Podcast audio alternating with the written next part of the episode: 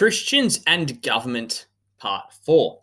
Welcome to the Cafe for Christian Thought, where we like to put everything on the table in love and truth. Over the last three episodes, we've been discussing Christians and government and what sort of interaction Christians should expect to have with governments. In part one, we looked at how Christ is king and has a kingdom, and how this is something which has struck a controversial chord with rulers in government positions throughout history, as it would seem to suggest Christians have a higher authority other than just the governments that they sit under during their lives. In part two, we looked at the nature of humans, the depravity of man, and how sin, lust, pride, deception, influence so much of what humans do and think. And given that humans comprise governments, we should thus expect to see these sort of issues popping up during periods of government rule, whether it's in more mild uh, cases where the government rule is less authoritarian, or in more extreme cases. You cannot get rid of the sin within the human heart. In part three, we looked at some of the images which are used to describe governments throughout Scripture. For images in Scripture are used to point to spiritual realities. Spiritual realities. We looked at, for example, images in Daniel and Isaiah used to describe, for example, the Babylonians, the Greeks, the Romans, the Persians and then also had a look at Revelation and had a look at how demonic entities behind governments are described as beasts. And this gave us a picture of the spiritual reality behind governments during the times of Scripture and also going beyond that. Now, in part four, we have a look at a very practical question. What does it mean to submit to the governing authorities with all this in mind? And that's why today we're looking at how Scripture urges us to submit to the governing authorities, but with context. Two key passages in this area include Romans 13 and 1 Peter 2. Romans 13 1 urges us to submit to the governing authorities. Verse 2 explains how God appoints worldly rulers, and verse 3 expands on the context a bit more. It reads, For rulers are not a terror to good conduct, but to bad. Would you have no fear of the one who is in authority?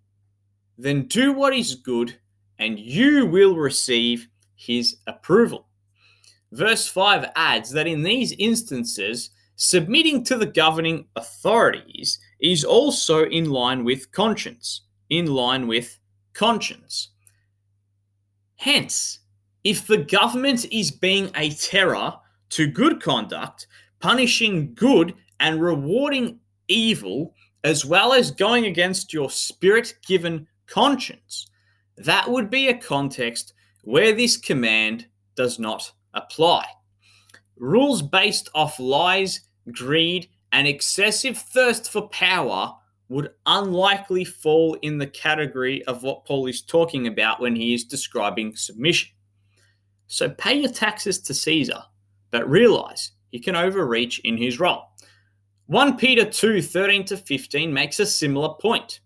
Be subject for the Lord's sake to every human institution, whether it be to the emperor as supreme or to governors as sent by him to punish those who do evil and to praise those who do good. For this is the will of God, that by doing good you should put to silence the ignorance of foolish people. Did you notice something common between this passage and the one in Romans? We see it again. Submit, so long as you are doing good and the ruler is punishing evil and rewarding good. This shows us how important it is to read these verses in context. Neither Paul nor Peter were talking about some blind type of submission to anything that the government says. This is clearly not in either of these passages. The case for submission here is when evil is being punished and good is being rewarded, and a human is acting in accordance with their conscience. If this does not apply, then these verses are not relevant to those contexts. One only has to read the book of Acts to see how much the governing authorities hated truth and sought to punish, torture, and execute Christians. What did the governing authorities do to our Lord when he was on the earth? They killed him.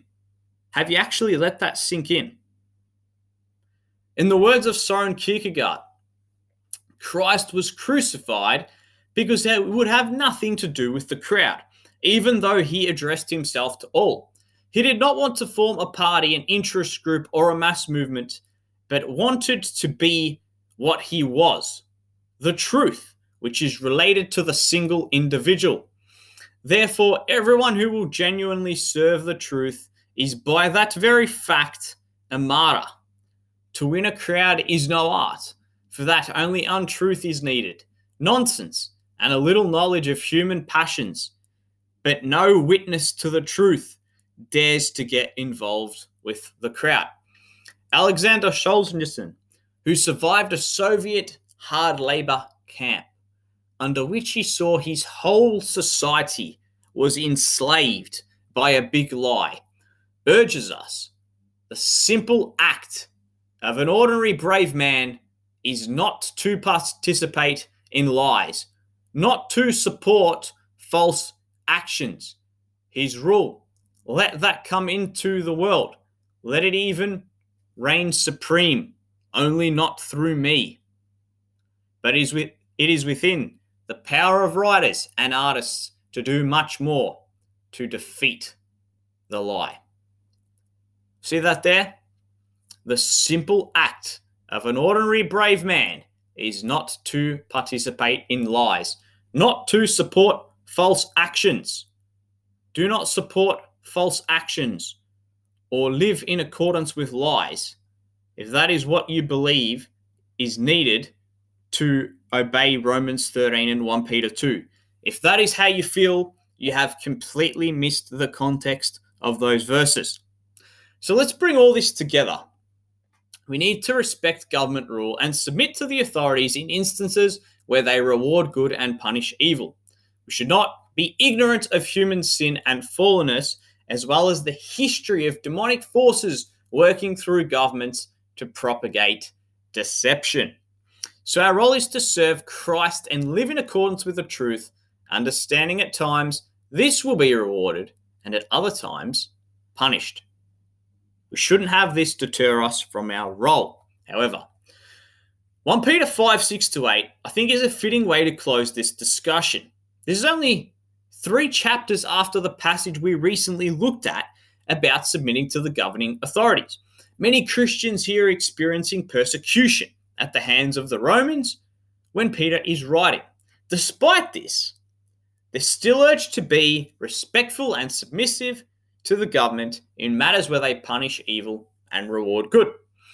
They feel attacked by the government from all sides and are plagued with anxiety over the government might sorry, over what the government might do to them next.